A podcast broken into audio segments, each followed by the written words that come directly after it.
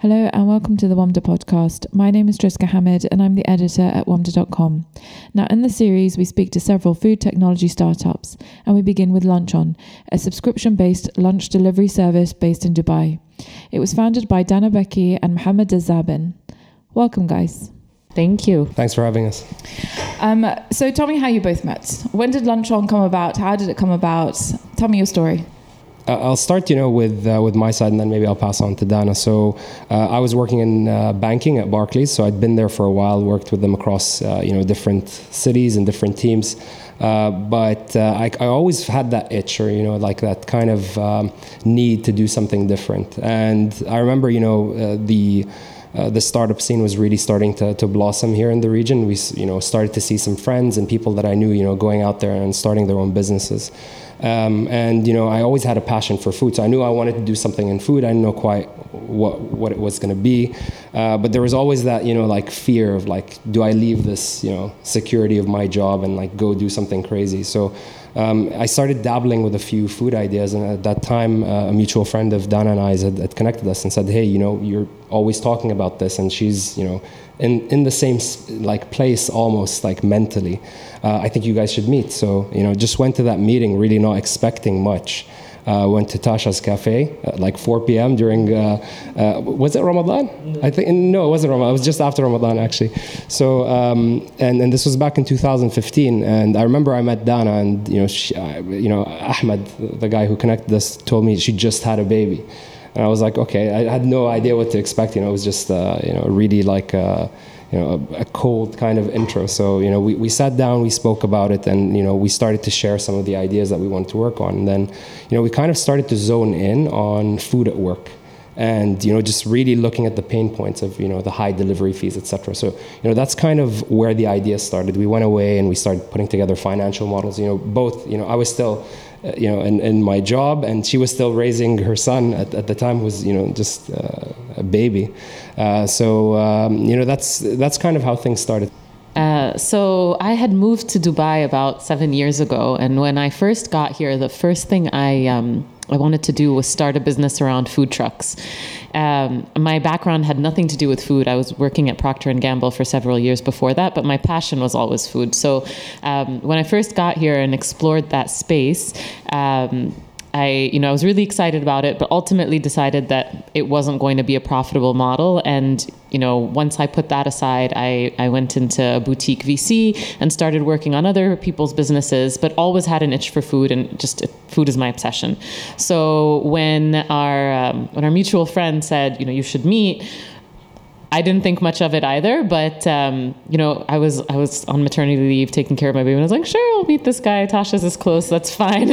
and we actually met the day that our friend introduced us. Did you know anything about one another? No, before? nothing. So yeah, we you know we had a great conversation that day, and when we left, we said we both kind of gave each other homework, like let's each take you know this uh, aside and work on you know the financial model and ideas for how we can do it and let's meet back up next week. And then we kind of just started in that way and both got really excited about what we were working on um, and ultimately made the plunge a few months later before we even tested or anything. So it was quite a risky move on both of our when parts. when did you decide that you would focus on lunch? Pretty early. on. Okay so, I mean, did eh, was it from your own experiences of being office employees, ordering lunch or trying to figure out what to eat every day? Absolutely. Like that was, you know, kind of everyone sees it. When you're inside an office space, you see this like recurring like groundhog day thing where you are always getting lunch and it's always difficult and you're paying high delivery fees so it, that really stuck uh, you know i guess with us and we said, okay, there's a problem here, and food delivery was starting to, you know, really, uh, you know, grow and, and, and become probably a more, um, you know, logical option for people. Like it, it, was just the convenience was starting to permeate into people's minds. Like, yeah, that's what I do. I remember it being mostly for dinner. Yes, exactly. So that, that's and it was. We saw that, you know, people at work for lunch weren't being covered by you know that uh, revolution, I guess. Uh, and so that's the opportunity that we saw, and we said, you know, we don't want to pay high delivery fees. And on the flip side, we saw that restaurants loved bulk orders and that they had spare capacity before the lunch hour. So that those two things together were, you know, the light bulb moment where we said, how can we do this? And that's when we started to engage in conversations with restaurants, you know, trying to find out how busy are you at, you know, 11, uh, how many drivers do you have, what is your, you know, how many orders do you do? And, and so we realized quickly that if we are able to, um, you know, give them a bulk of orders at that time, that the pricing could be negotiated, the delivery fee could also be, you know, um, removed essentially, which is, you know, where we started. Okay, so you partnered with how many restaurants in the beginning? And how, how did you figure out the right business model for this? Yeah, so actually, we didn't partner with restaurants in the beginning. We didn't even tell them what we were doing. So at the start, we pretended to be the chatbot, took the orders as if we were a chatbot. One of us would be waiting at the restaurant, the other one would be a you know fake chatbot talking to our, our test company, and we would then place the orders and deliver them ourselves. And we did that for several months actually because we wanted to get a sense of how what the process would look like so we could fine tune what we wanted the product to look like. And we wanted to talk to our customers and we knew that it would be difficult to sell it in to restaurants when we, you know we were testing with one company and you know who are we and what are we doing. Um, so it wasn't until probably four or five months in that we actually started talking to restaurants and signing contracts with them um, because we you know we needed to be confident in, what we were doing. Um, so at first i think we partnered with something like 15 restaurants uh, to start um, I mean, now we have over 200, but um, we're still very picky about the restaurants that we work with because we're we are selecting the restaurants and the items on any given day. Um, we really need to be very choiceful on what who we bring on board. Um, so we do tastings for every restaurant. We're always monitoring ratings from the users, um, and we're constantly updating who we offer and and what they're offering, and help the restaurants even improve their offering given what we're hearing from our user base to make sure that you know we're we're on top of it. Pe- you know, people are trusting us to choose their lunch for them in some cases. So, so, what do people want to eat for lunch here? Healthy is becoming so big. I mean, I know we in the beginning we always heard healthy, but people would tell us they want to eat healthy and then order something completely different. But now we're actually seeing people acting more in line with that and um, really wanting to see more um, you know, either low carb, paleo, keto, um, low calorie meals um, and we're, we're definitely seeing that in what they're ordering are we at the vegan stage yet yes we are at the vegan stage so listen it's still not as big as other things, but it's definitely growing. Um, so it is something that we are looking into, you know, getting more of on our. We already have it, but we we want to diversify our our selection there. So Tell me a little bit more about the LUNCH:ON business model. You charge 25 dirhams per meal. Um, how, how does it all work? There is a subscription model that we have um, where a user pays 39 dirham per month, okay. um, and then they unlock their meals at 25 dirham. They don't have to subscribe though; they can just be on regular LUNCH:ON, and in that case, they're still paying lower prices than if they were to order from a different platform, either because we've negotiated that price with the restaurant, or simply because we never have any delivery fees. So I think that you know they're always paying less on LUNCH:ON, um, but to get that 25 dirham price point, which is really a sweet spot, they have to pay the 39 dirham um, subscription fee, which, you know, when you think about it, is really not that high given the savings that they're, you know, usually meals are 35 40 45 dirham um, on regular LUNCH:ON and they're getting it at a significant discount so it makes a lot of sense for them and you also um, offer breakfast Yes, we launched breakfast a few months ago, okay. um, and it's it's growing. It's not as big as lunch, but uh, it's definitely growing, and um, we're excited about it. How do you cope with the seasonalities? We're currently in Ramadan at the moment. A lot of people are fasting. So how how do you cope with that? Ramadan's always been an interesting one to see, and it's been different for us every single year. So this is our third Ramadan, I believe. Um, in the first year, you know, we started off with a very small user base, so we saw a big uh, dip. I think we had like 10 companies at the time, where now we have like almost 700. So um, you know, at that point, like we took everything seriously and we're like, you know, trying not to obviously offend anyone. So uh, we came up with this, uh, this, you know, idea of sending out a proactive email asking people if they want us to pause their notifications.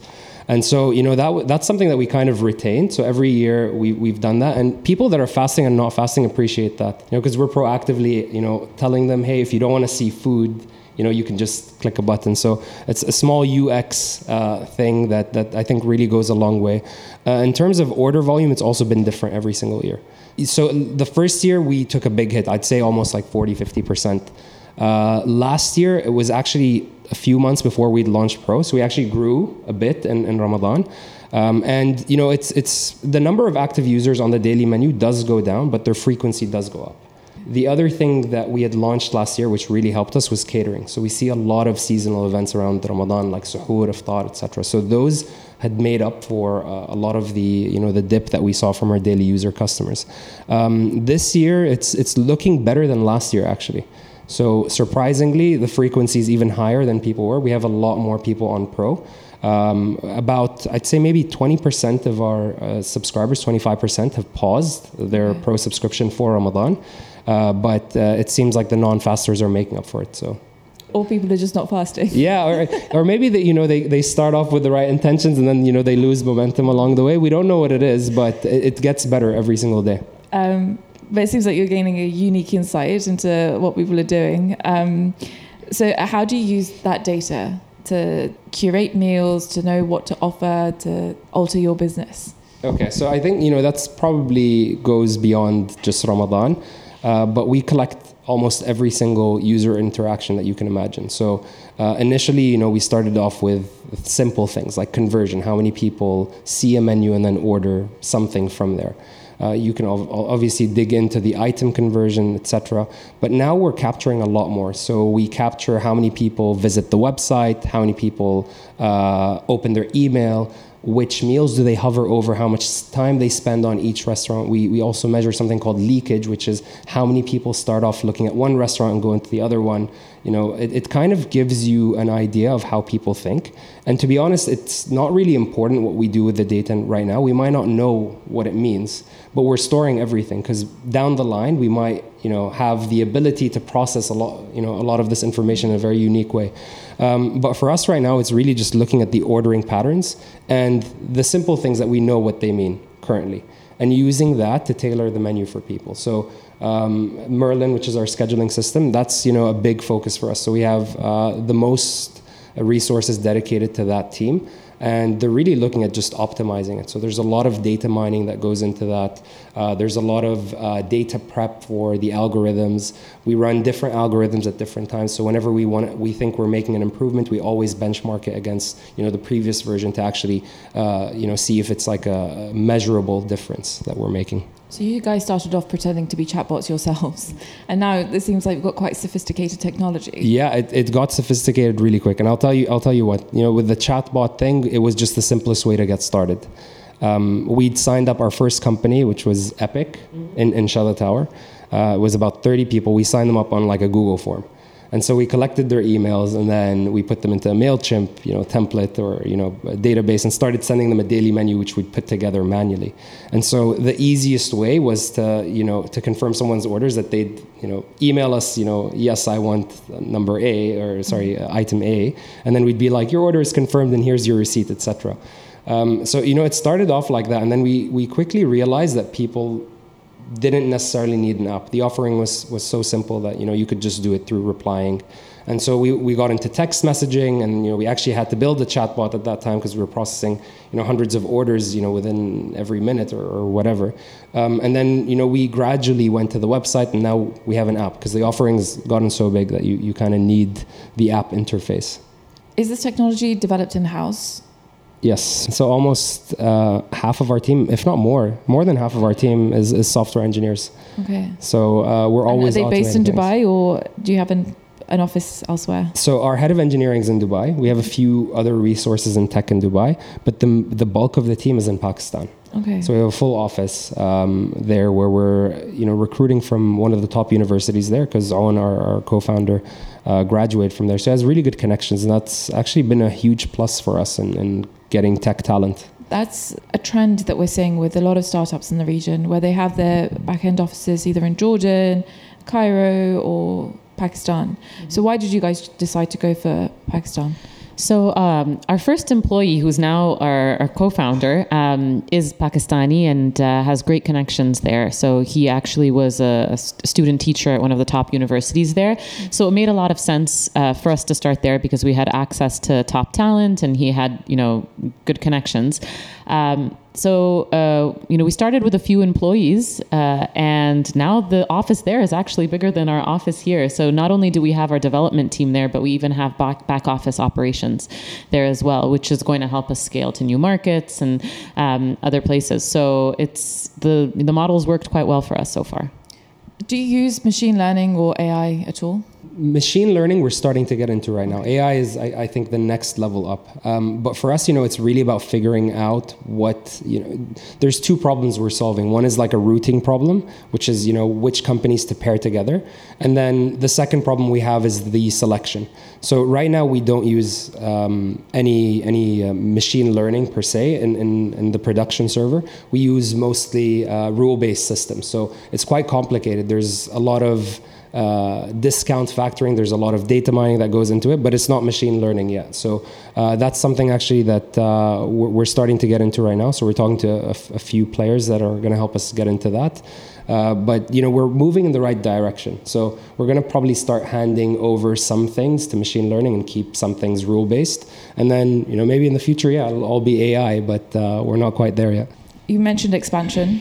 What's what's in store for LUNCH:ON over the next few years? So we just launched Abu Dhabi, um, which we're going to be really pushing hard on after Ramadan, and uh, Saudi is next. So we're we're now getting the wheels turning in that market, uh, and we know it's a really big one. We're really excited. We're starting in Riyadh, uh, and it's a huge opportunity there. Delivery costs are even higher than they are here, um, and it's a a really big market. There's a lot of people there that are looking for good lunch options, um, and they don't have them available to them in an easy way yet. So, you guys don't offer cash on delivery, do you? No, we don't. How are you going to cope with that in Saudi, which is such a cash society? So it's evolving. Um, it's definitely evolving. What we've seen is that, uh, especially in some of the you know the office settings that we're talking to, people do have credit and debit cards, and so it's not as big of an issue with that demographic. Um, but we're also you know brainstorming different ways we can handle that. Um, and we do have a few ideas, but you know, we'll have to test those as we get off the ground. Did you see any resistance initially when you guys first started out when you didn't have a cash on delivery service? I mean, here in Dubai, yeah. No, we've never actually had much pushback. I mean, people, some people would say, "Do I have to put my credit card? Can I pay the driver?" And if you simply tell them, like, "No, I'm sorry," you know, it doesn't make sense for a driver who's delivering 30 or 40 meals to wait for people to come pay him cash, and it, that it just doesn't work.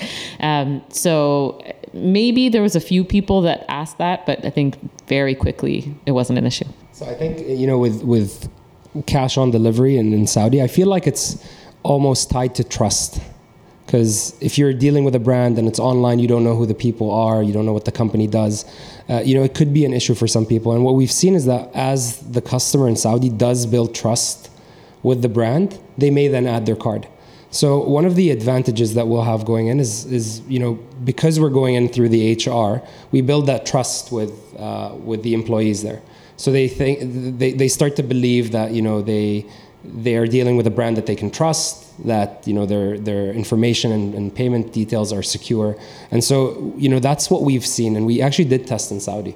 But uh, last year, just before Ramadan, we tested in Saudi. We tested at a company called Takamul, and in the same way that we started in Dubai, we just started with one company, you know, a few restaurants that you know weren't aware of what we were doing exactly, uh, and the results we saw were amazing, really. So everything that we thought was kind of just put into reality. It was just like a crazy amount of conversion, almost twice as much as we see in, in, in Dubai.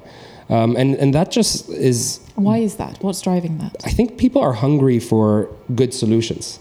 Like it's it's actually quite, quite difficult. Literally hungry. yeah, exactly. And it's it's quite difficult to get food in Saudi um, because the delivery fee is so high.